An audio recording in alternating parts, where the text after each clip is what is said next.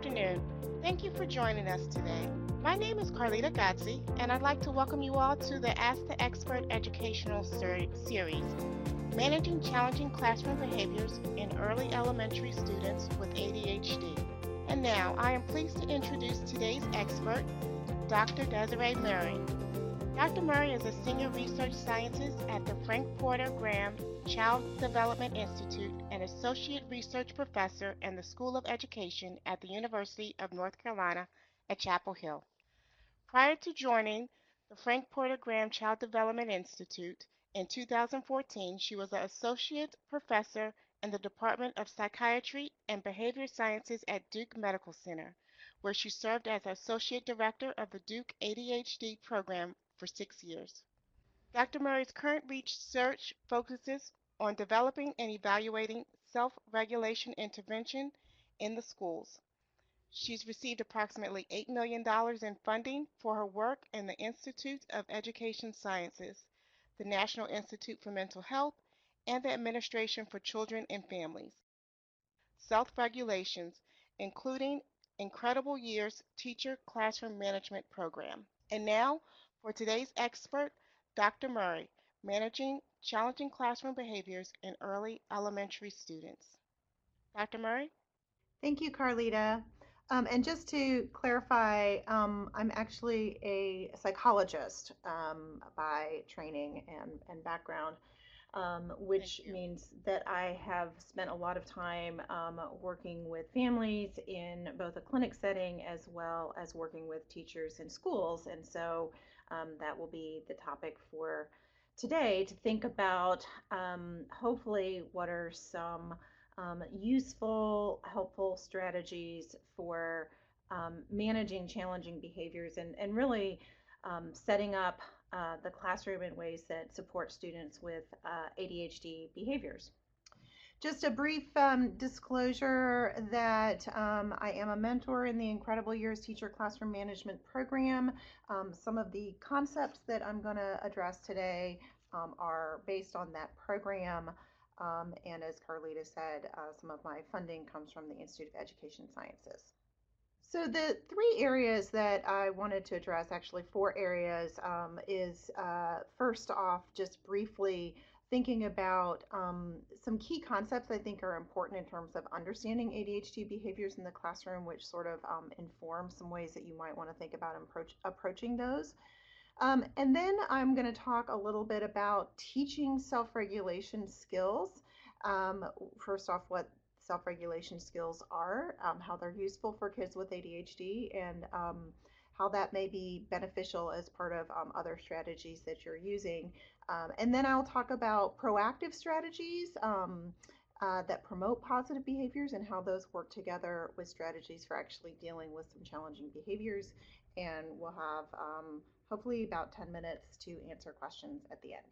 So to start off in thinking about um, what we know that may be helpful to think about in terms of ADHD in young students. The first thing I want to say is that um, this talk today is not uh, specifically designed for students who um, have uh, a formal diagnosis. Um, certainly, if students do, this will be relevant, but I also um, have framed this in a way that um, it will be relevant um, simply if you're working with students that you recognize some of these behaviors. So I'm not presenting formal DSM criteria here for ADHD, but I thought what might be more meaningful is actually thinking about what are some of the behaviors uh, that teachers see in the classroom um, certainly, some of the obvious things like trouble sitting still, um, not seeming to listen. What's actually interesting is that even though students with ADHD um, look like they're not listening, sometimes they actually are. Sometimes, if you call on them, they actually will know the answer, even if it looked like they were completely somewhere else. And and that actually is um, speaking of symptoms, how this how the symptom of not listening is is phrased in the in the DSM diagnostic manual. Um, but there's a lot of other behaviors that I think can be challenging for teachers um, that are associated with ADHD and are worth thinking about for just a, a, moment. So things like difficulty waiting and getting really easily frustrated, um, trouble sticking with tasks, following directions maybe is a little bit more more obvious. Um, trouble following rules. And some of that uh, may have to do with, as we'll talk about in a moment, really getting off track, getting, getting distracted. And, and some of it may be, at least in the moment, actually forgetting what that rule is. Even if you stop them and pause them, they could probably recite what it is. But the impulsivity is really um, often what's, what's driving some of the difficulty following rules and, and directions. Um, and you, of course, see that in, in um, classwork as well in terms of quality of work, um, perhaps not being what you think the student is capable of, oftentimes because they're rushing through and, and making a lot of careless errors. Then there's also a lot of behaviors that um, uh, can be um, just challenging to manage in the classroom and and um, bothersome for teachers as well as other students. Things things that um, are impulsive and and are um, reflect some hyperactivity, including noise making, talking a lot. Um, blurting out, which is uh, perhaps raising your hand, but calling out an answer before you get called upon to respond.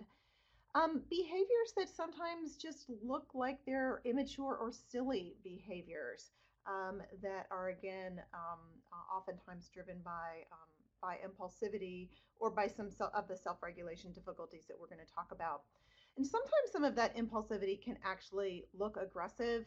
Um, I know I had a, a, student several years ago who had gotten in quite a bit of trouble at school because um, he had um, broken another student's um, skin with a pencil.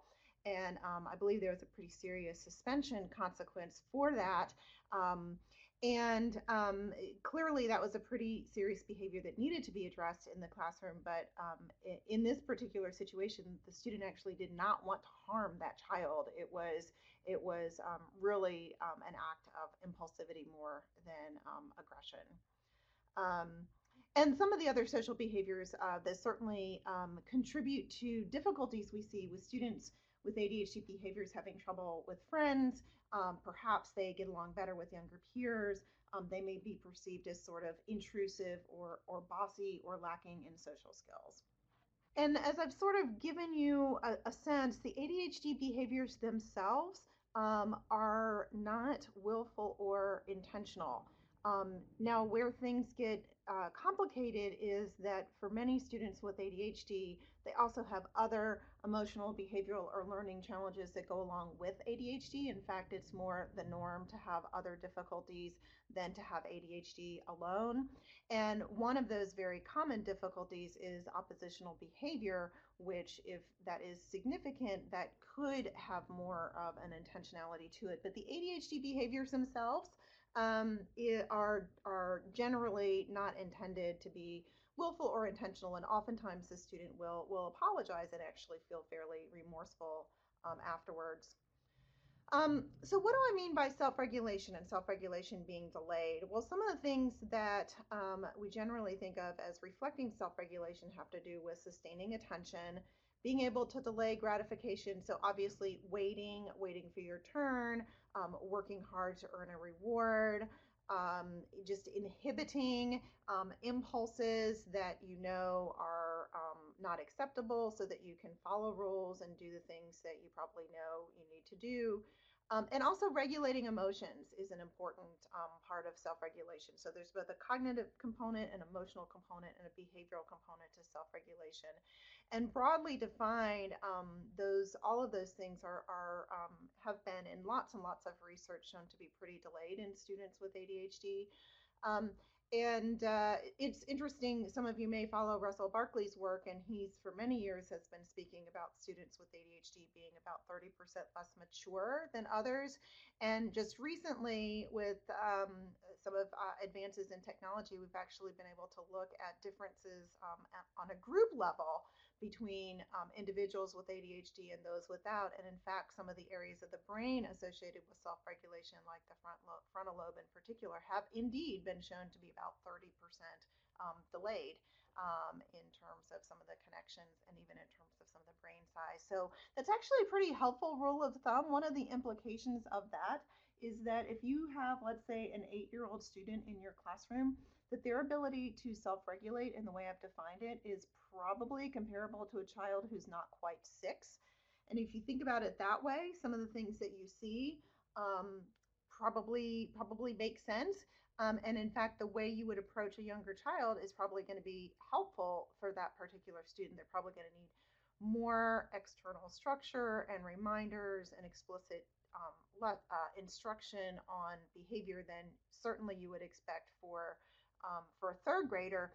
Um, what would what complicates that even more um, and has been highlighted in some recently publicized research is that if in fact this eight-year-old is in um, third grade rather than in second grade, they're going to look even less mature because uh, the norm in the classroom are going to be students who are older than them.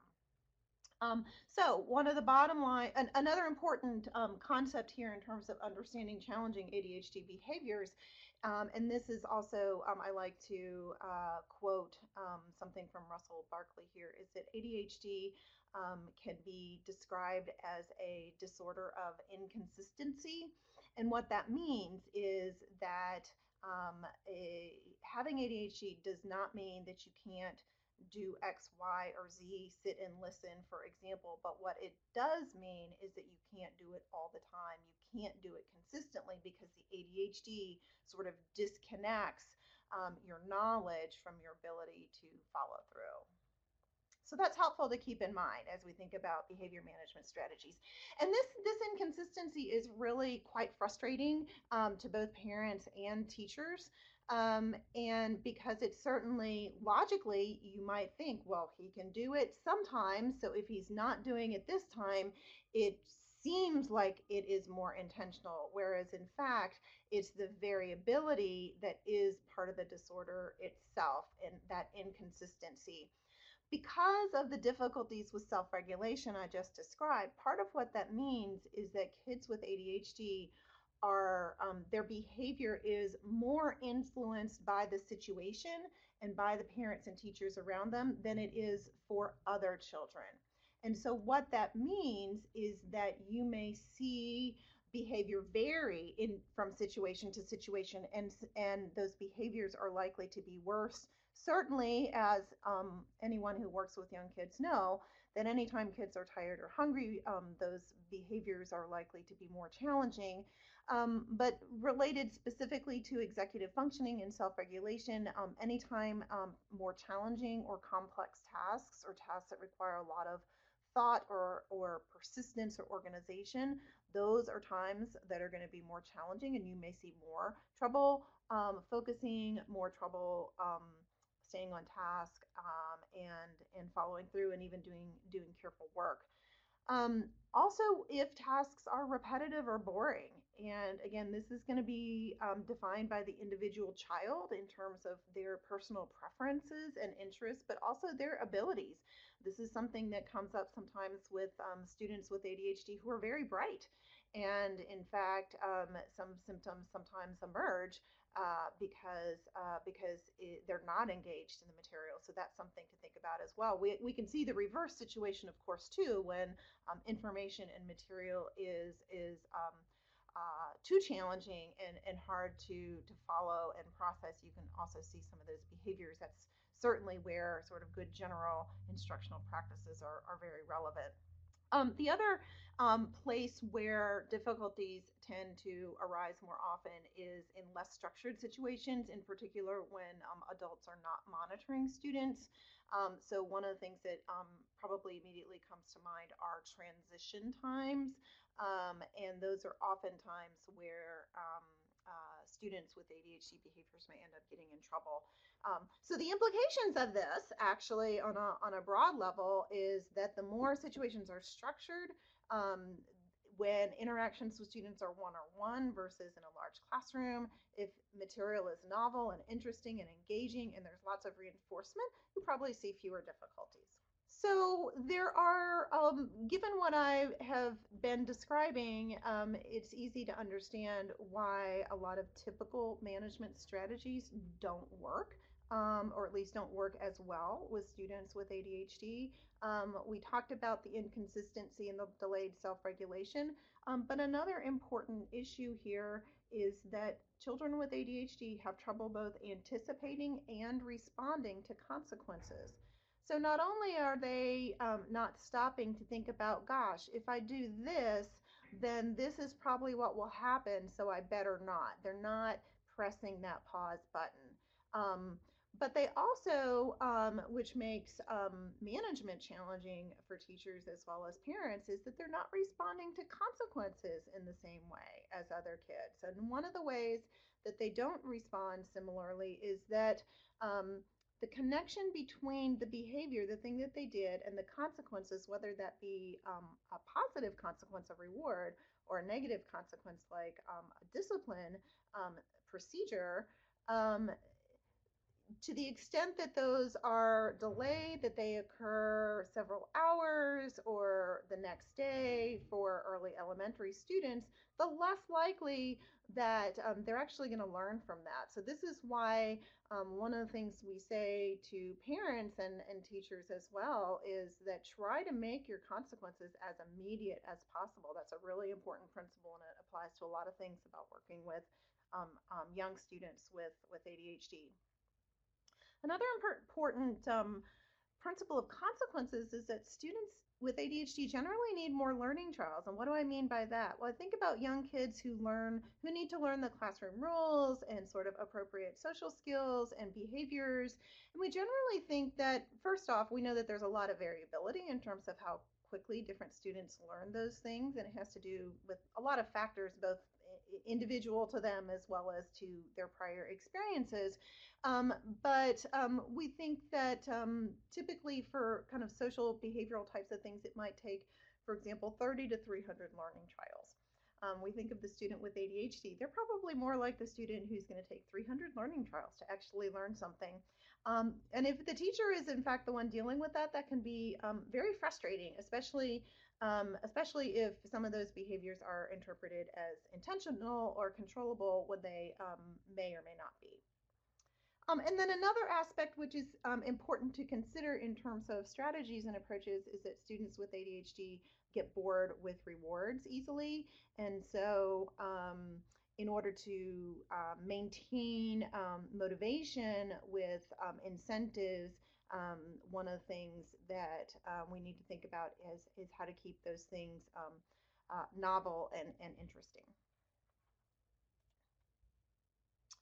All right, so let's talk for a few minutes about teaching self-regulation skills. And one of the reasons I think this is important is because um, sort of there are two major approaches that we think of in terms of um, effective treatments for um, for ADHD. Uh, two that have been the two that have been the most researched have been, of course, medication and also um, behavior management strategies, which we're certainly talking about today. Um, but one of the things we know actually for both behavior management as well as for medication is that it, they actually tend to only work for as long as they're being implemented. And certainly that's fairly obvious with medication because of how short acting most of the stimulants are. Um, but even for behavior management, um, we tend to find that if a system isn't in place or if um, one teacher's rules are different, one teacher's rules and consequences are different from another teacher's rules and consequences, you see differences based upon what's what's being implemented. So one of the nice things about thinking about self-regulation skills is that these are actually something that we think um, kids can learn that actually um, can um, influence their their behavior over time um, as a learned behavior. Um, and so there are several ways that we can think about um, teaching self-regulation skills. Um, one of those is actually formal instruction, and there's certainly um, curricula that are available. Um, I mentioned a few of those here on the slide. Um, the PATHS program, Second Step program, Incredible Years program, all of those have some um, evidence of efficacy uh, for students uh, with uh, social emotional behavioral challenges, including students with ADHD. Um, but there's other approaches for teaching these skills that don't require formal instruction. And in fact, um, there are ways in which um, the day-to-day interactions of um, students and their teachers and of course their parents um, actually I think can be more powerful. Um, and so before I talk about what are some of the things that caregivers can do, let's think, um, look for just a minute at what are, what do I mean specifically about some of those um, self-regulation skills um, that can be promoted um, and, and further developed, um, in particular, given that we know that there are delays in this area. So I think of those sort of both in terms of cognitive emotional um, self-regulation skills as well as more social behavioral skills. So the cognitive emotional includes things like persistence, Um, and part of persistence is um, uh, also problem solving when you run into difficulties, um, some flexible thinking. Um, being able to focus is a very basic sort of self-regulation skill um, and a sort of um, higher order skill that most early elementary students are really just beginning to develop has to do with being able to self-evaluate behavior um, and this is something that students with ADHD, again, are probably have some delays in, and so is in fact an area where, where teachers can, can promote those skills and um, provide sort of um, a lot more feedback, for example, than they would normally do for students of that age um, to assist in developing that particular skill. Um, the emotion regulation skills are also quite important too, so I don't want to, to overlook that. Oftentimes students with ADHD have a lot of um, difficulties with with frustration or what what parents and teachers sometimes might say um, they're melting down, uh, which is sometimes a very good description um, in terms of how that looks. Um, and so some of the skills that we feel like are really important that underlie emotion regulation have to do with um, emotional literacy or being able to recognize and notice and then articulate or verbalize um, uh, the feelings that they are experiencing and then um, the flip side of that, which is also very important, is recognizing those feelings in others. And this sort of is where this becomes a skill that influences social interactions as well. And then, of course, calm down strategies, um, which for young kids are, are oftentimes um, very, very important. Um, and not just calming down um, from getting angry, but also calming down just. Uh, when um, sort of the energy level um, or excitement or enthusiasm um, is too high, being able to sort of bring that down um, to a level that is um, appropriate in the classroom and that's manageable.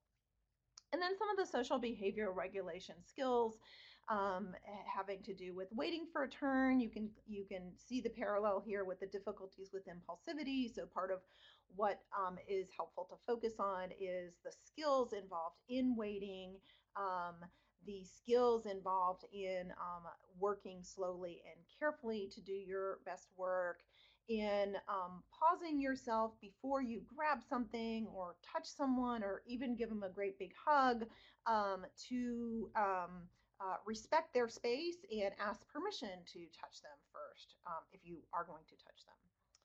Um, I talked about uh, using your words and that be, uh, being important. One of the things we know about young kids is that the more that they are able to actually um, express how they're feeling in words, even if it's um, being frustrated or angry, the less that they need to actually act those out. And so um, this is often an area that students with ADHD um, uh, are not is not a strength of theirs and is something to um, to continue to encourage and support um, listening behaviors, obviously, and um, staying on track in the classroom with rules and routines. So what are some ideas for um, things that teachers can do in the classroom to to teach in what what I like to call, and this is actually a term from the Incredible Years program, which has some resources on this specific strategy called coaching self-regulation. So one of the things to think about is that um, uh, all the things that um, that teachers know and do to teach literacy are actually probably equally relevant to teaching self-regulation. Um, so that that means being really um, explicit, systematic, and intentional about the skills that you teach. So really breaking it down and not trying to teach something that is too far above where um, the student is currently. Um, and also really viewing this as something that that can be can be taught. Um, and all kids can develop skills with but just like with literacy some kids get it faster than others and some kids need a whole lot more um, support and, and repetition to do that and that would certainly apply to students with um, with ADHD but even things like modeling and then um, labeling and describing different self-regulation behaviors in the classroom, that's actually very useful because it helps those students be more aware and recognize those behaviors. Um, uh, and so this is where being very descriptive in your comments can be helpful too. So it can be um, very clear um, exactly what you mean by it. For example, instead of Um, you know, you really followed um, our rules um, today with cleaning up your table, um, saying something e- even more specific than that, like um, you put all the crayons in the red cup and you put the scissors away in the green cup. That's even more specific and it's also actually quite honestly very reinforcing. That that really reflects a lot of positive attention from a teacher that is going to be motivating and that students are going to pay attention to. And um, uh, most young kids really work hard to continue to get that kind of attention. Um, certainly praise and incentives for some of those things and lots of lots of practice opportunities. Um, and sometimes we think for again um, a good teaching tool is actually um, setting up situations so that students can be successful where a teacher or a buddy in the classroom might actually be um, assisting them to be successful. Um, so uh, some example of some specific teaching methods. Well, I think um, broadly speaking, um, you know, we, I, I, think most folks who work with young kids know that um, auditory um, instruction is probably it actually is probably the method of instruction um, that most schools use more than any other. But in fact, we know for young kids and in particular for students with ADHD that that's probably the modality um, through which they learn the least. And so, anytime we can think about teaching in ways that are visual or kinesthetic, so actually involve positive practices of skills, the more likely and the easier it is going to be for those students to learn those skills.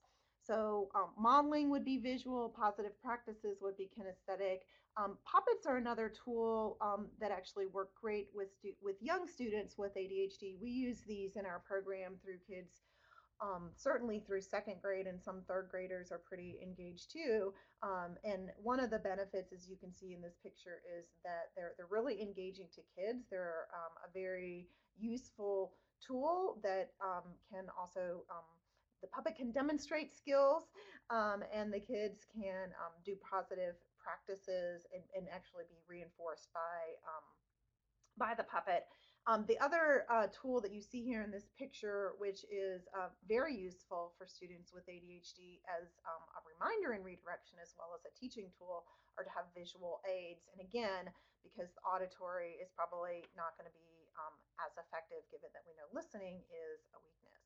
So I mentioned calm down strategies being um, important for a variety of reasons, and these are just some examples of specific calm down strategies. There's a number of programs in schools that are focusing on yoga and mindfulness techniques, and there are a few studies that have started looking at this with students with ADHD. Um, they are sort of interesting and um, perhaps promising. Um, the the research is still very limited, but I know um, these are things that um, uh, largely um, have been found helpful for students, even young students. So um, a lot of schools and teachers are exploring that in their classrooms.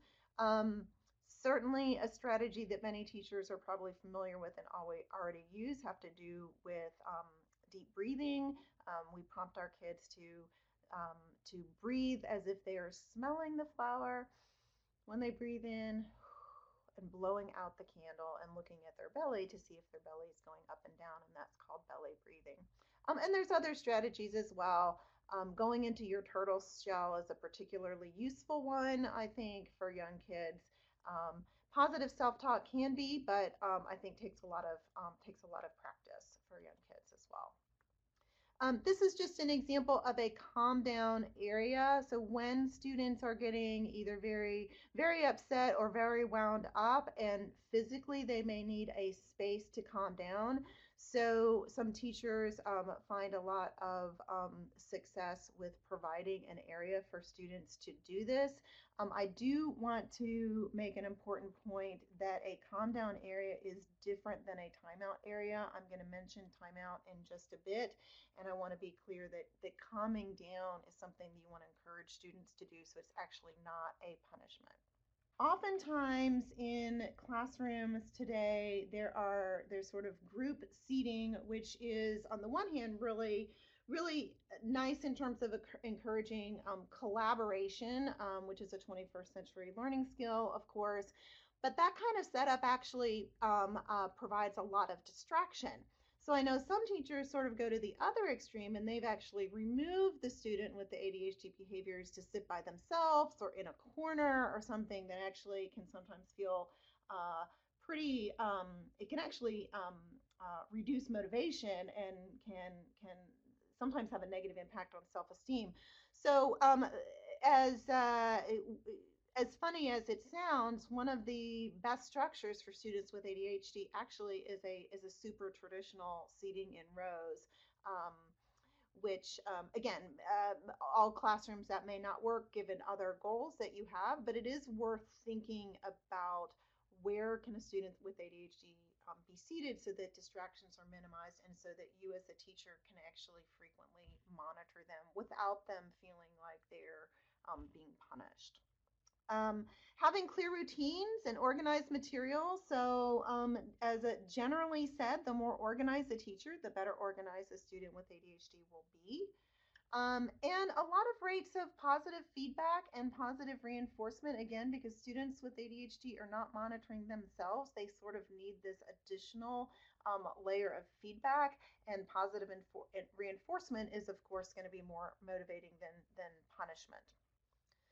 So engaging students, um, this is important because of course when students aren't engaged that can um, lead to um, more challenging behaviors. So the more teachers can do to keep students engaged, um, and and these are just some proactive things that again um, is probably a review for um, for most teachers who are listening.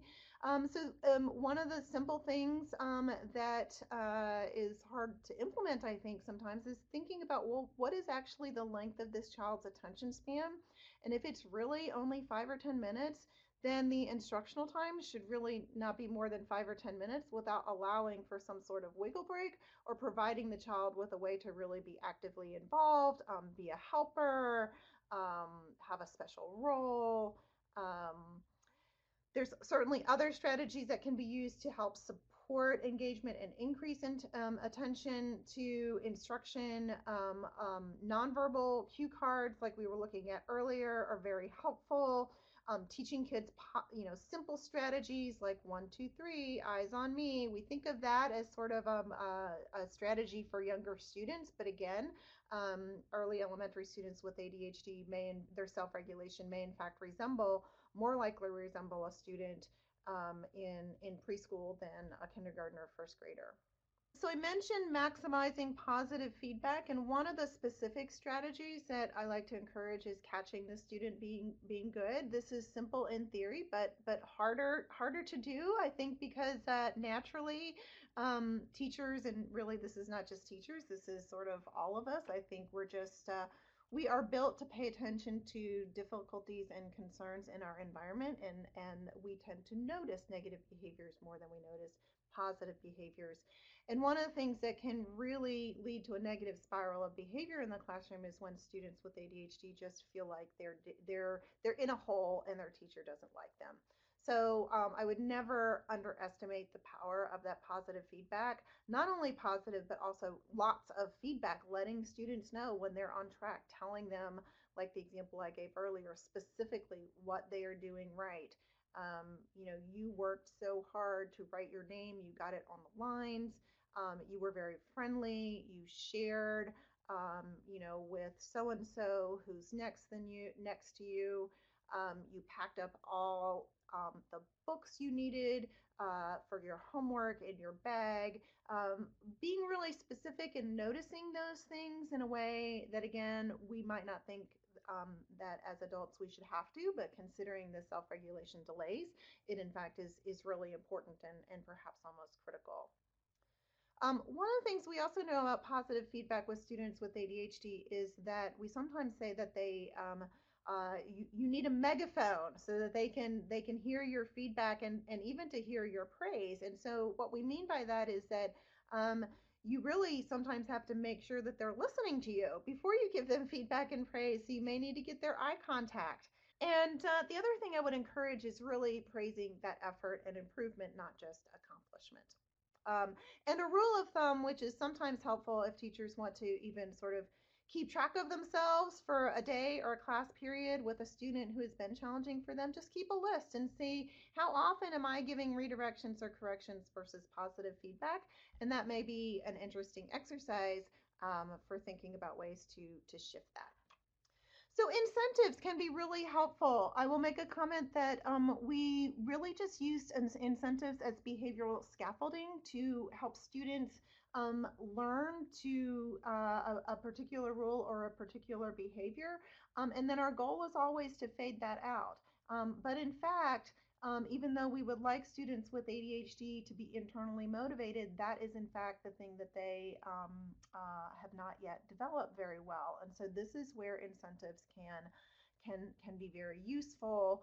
Um, I'm, I'm not going to say a whole lot about this other than um, some of the challenges with incentives and consequences that I noted earlier, which is that um, students tend to get tired or bored with things. So one of the things to think about is having a reward menu or having a prize box or something like that, which will keep things interesting. Um, one of the programs I worked with previously would rotate reward menus every two or three weeks. So about every two or three weeks, there'll be a whole new list of, of things that could be earned. Um, and again, for generalize generalizability um, and to be able to fade out these incentives, um, a couple things um, I would suggest is um, always make sure that anytime you're awarding um, an incentive that you're combining that with praise and that you're working towards having incentives be more activity based than, than tangible things like prize boxes. And the other recommendation is that for young kids, anyway, we actually um, recommend that those sort of incentive systems be kept separate from punishment systems rather than having students sort of go up and down within the same system. And that is often because it's so easy for students with ADHD to get discouraged and to not be successful with those things and to have it feel like they've earned something and now it's been taken away. Um, so as I've been talking, um, it really is the teacher relationship and the positive proactive strategies that are they're actually the foundation for an effective behavior management system. Um, the more time that teachers spend correcting and disciplining students, actually the worse behavior tends to be. Um, and so all these things that we've talked about in terms of expectations and instructions being clear and specific, frequent positive feedback, lots of praise, powerful, meaningful, and variable incentives, all of that actually will reduce the frequency of negative behavior. So these are things that really do need to be in place before any sort of discipline strategies are used. And then if we're thinking about discipline, we're thinking about some principles that are very similar to what we talked about with our proactive strategies. So we're thinking about immediacy, which we mentioned earlier. Another thing to think about is that, um, and there, there's actually research showing this specifically, that for students with ADHD, smaller, more frequent consequences are better than larger, bigger things being taken away. They're less likely to learn from that, and again, more likely to be disheartened, discouraged, and unmotivated than if it's a small thing. And I'll give you some examples in a moment. Um, related to that is that there should be ahead of time some thought about, um, for example, if privilege removal is being used, what is the maximum that actually might be taken away, and make sure that that um, if that's reached, that that no more is lost. Consistent follow through is important, and um, the other the other piece, which is true for any discipline that that teachers know, is keeping your cool um, which is something that that teachers may um, want to have their own calm down strategies when they're getting frustrated with the students, so that they can um, follow through and implement some of these strategies. They'll actually work work better.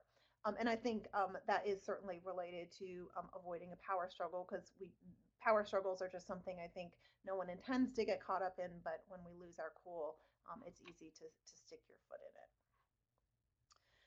So simple, the sort of first line strategy for dealing with um, inappropriate behaviors, um, I would say, is simply redirecting the student. And I would try and do those redirections in ways that are positive. So for example, one, one strategy that's very simple and very powerful is if you see that student with ADHD doing something that's, they'll say they're not sitting correctly or they're calling out, instead of commenting to that student, what you might do is to say to the student next to them, Wow, so and so, I really like how you have raised your hand. I'm going to call on you and I'm going to be looking for people who are sitting crisscross applesauce on the carpet or whatever um, the particular behavior is. Um, here's where um, nonverbal redirections can come in very handy. They help to prevent students from um, sort of being um, labeled as bad kids when we're not calling their names out for misbehavior all the time. Um, and um, when we do have to redirect them verbally, telling them what we want them to do instead of what we want them to stop doing. And again, sort of trying to keep our um, keep our emotions out of it will help. Um, examples of privileges. So privilege removal and timeout are sort of two strategies that, that can be used um, above and beyond redirection. Privilege removal, some examples, we, we try to make things that are as logically connected to the behavior as possible. So for example, if you don't use materials appropriately, we'll take them away. If you do not line up properly, you'll have to go to the end of the line. Sometimes we don't always have things that are quite so logically connected and um, so we do things like, um, you know, you'll lose one minute of, you know, your favorite activity. Um, again, the more we can make that that same day or very close in the future, the more effective they're going to be. If we say, for example, um, you'll miss some recess time tomorrow, and then in fact, it's a strategy that many schools can't even use. It's not, it's not, it's not allowable, um, and it's probably uh, not the most helpful given that we want them to have that physical activity anyway. Um, but the closer in time we can have the loss of that privilege, the better. Um, we also need to think about is the student really capable of doing this before we implement a consequence? And if we think about um, hyperactive and impulsive behaviors, that may or may not always be true. Um, the other thing is if our goal is to help kids learn positive and appropriate behaviors, we want them to, we do want them to follow the rules. So if we can tell them ahead of time what the consequences will be if they forget the rule or don't follow the rule, then um, that's going to be a more powerful learning opportunity. And this is where also sometimes we may um, decide to give kids choices. So you can choose to um, walk across the, classroom and um, pick up the things you knocked over, or you can choose to um, lose uh, three minutes of computer time. Timeout can be very effective as a way to teach kids to calm down, but it really needs to be used sparingly. And um, I would suggest that um, if this is something that seems like it might be useful for a particular student, that a teacher um, consult with their behavior specialist or perhaps their counselors to think about how to set it up because there's a lot of ways in which timeout can go awry it's not always so easy to implement in the classroom, and certainly this is something by the time kids to get get to be an older elementary school is is, is not um, going to be um, as appropriate developmentally anyway.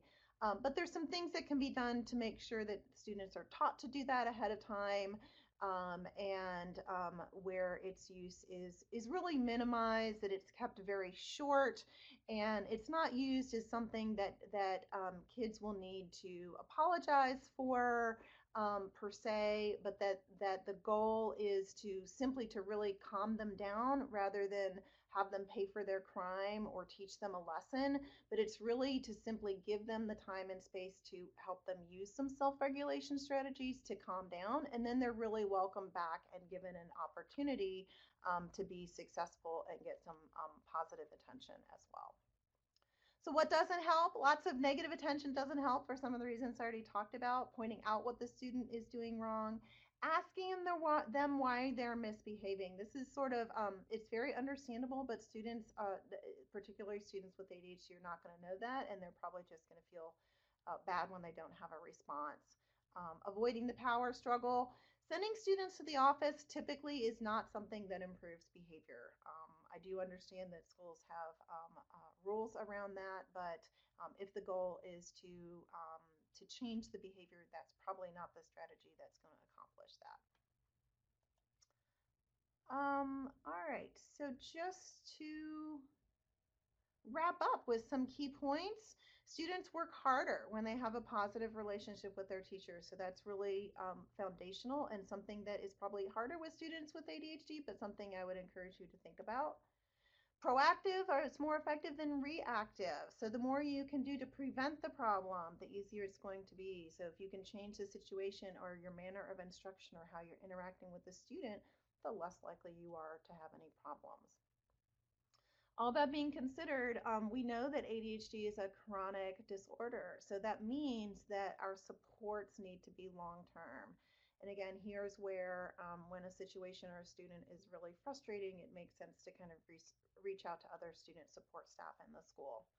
Um, and finally, just to keep in mind and, and keep encouragement um, that no strategy is going to work 100% of the time. In fact, as I said earlier, um, ADHD is a disorder of inconsistency. And so kind of expect that and also expect that um, even if you see some positive effects with a strategy, that there may be some wearing off. So you'll need to you'll need to keep working with new strategies over time um, and, and have realistic expectations.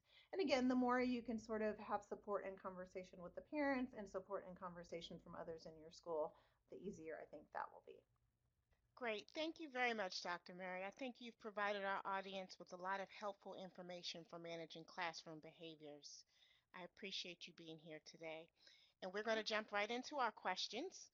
So can you speak a little bit about the hyperactive um, child who may have a lot of energy and may just not be able to um, self-regulate appropriately. Can you give us a few more strategies about what we can do to redirect that behavior?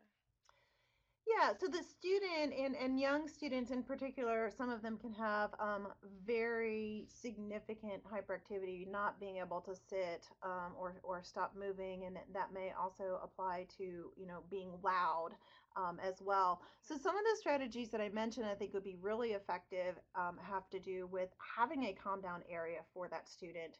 And then number two, kind of teaching that student some strategies um, and some awareness of um, sort of where their thermometer is. You know, different programs talk about sort of, uh, you know, might have, uh, you know, a red, yellow, green level for kind of showing where where your engine is, or a thermometer. So some sort of visual cue is often um, effective for increasing that awareness.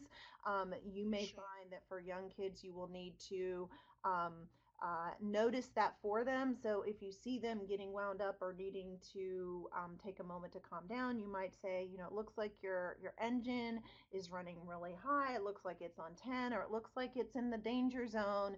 Um, I think uh, you need to do some things to calm down. Would you like to go to the calm down area? Would you like to take three deep breaths with me? Would you like to count to 10?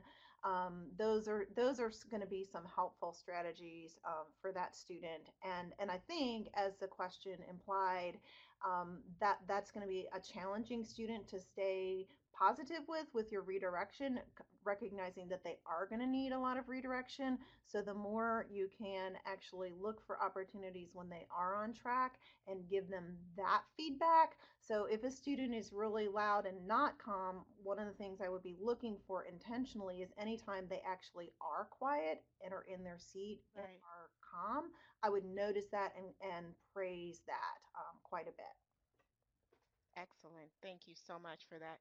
You mentioned the calm down stations. Are you seeing any particular trends in the classroom or how classrooms may be set up lately?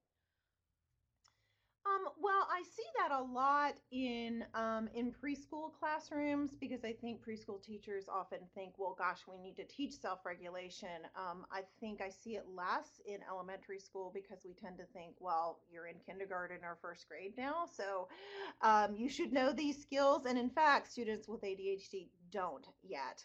Um, so, but I think some of the same things that we would think about in terms of you know, providing a space which um, the goal can be, sometimes some rules has to be set up around the space so that there's not a manipulation of use of the space. I have seen that happen um, where students are going there to avoid work, for example. Um, it so, looks very comfortable, I'm sure. yes, yes.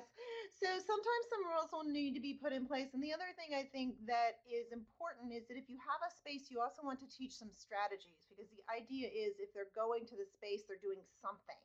And so um, most students are not going to know what that is that they're supposed to do unless you teach them. You might say, go calm down, but they they may not know how to calm down. And so coming up with two or three strategies for how to do that and maybe having some tools or aids or visual reminders of that can be very helpful. That's good. That's good information, definitely. Now, let me ask, we'll take our last question here. Um, you said earlier in the presentation that it's important to have consequences immediately. Do you have any tips you can share with our audience? What are some alternatives if the consequence cannot be presented in a timely manner? Um, yeah, so that's a really good question because the reality is there are situations in which um, in which uh, that simply can't happen, um, uh, given the reality of the situation. So one of the ways you can do that is general principle actually is to try and um, make that consequence a reminder of a consequence as concrete as possible. So for example, um, one of the things that we did um, in a program is um, that if there was going to be a consequence or loss of a privilege that, let's say, was not going to occur until the next day um, or even perhaps later in the day, there might be like an index card where there would be an X or a number, you know, three minutes off of whatever, you know, favorite activity time they had. Um, and that that would be written down um, for the student um, in a way that they would see and know that that this happened and that in fact um, you know the next day or whatever that time is um, they needed to they needed to take care of that and again um, as as soon as possible um, given the reality of the situation will be better. I do know that there have even been some teachers who've actually been creative in terms of coming up with additional privileges for students so that they will have something immediate that actually can be lost. So something like um, having golden time in the classroom where students bring in a favorite toy and then every now and then the teacher will say, you know, we're going to have five or 10 minutes of golden time to play with the extra special um, activities yeah. or puzzles or whatever. Um, and then in fact, that could be something that could be removed as a privilege. So sometimes teachers have to get really creative like a lunch bunch. I know my daughter enjoys having a lunch bunch with the teachers. So that's great. I like that very much. Well, I think that's all the time that we have today. Thank you so much, uh, Dr. Murray, for your presentation and your time today. I want to also thank our audience for joining us.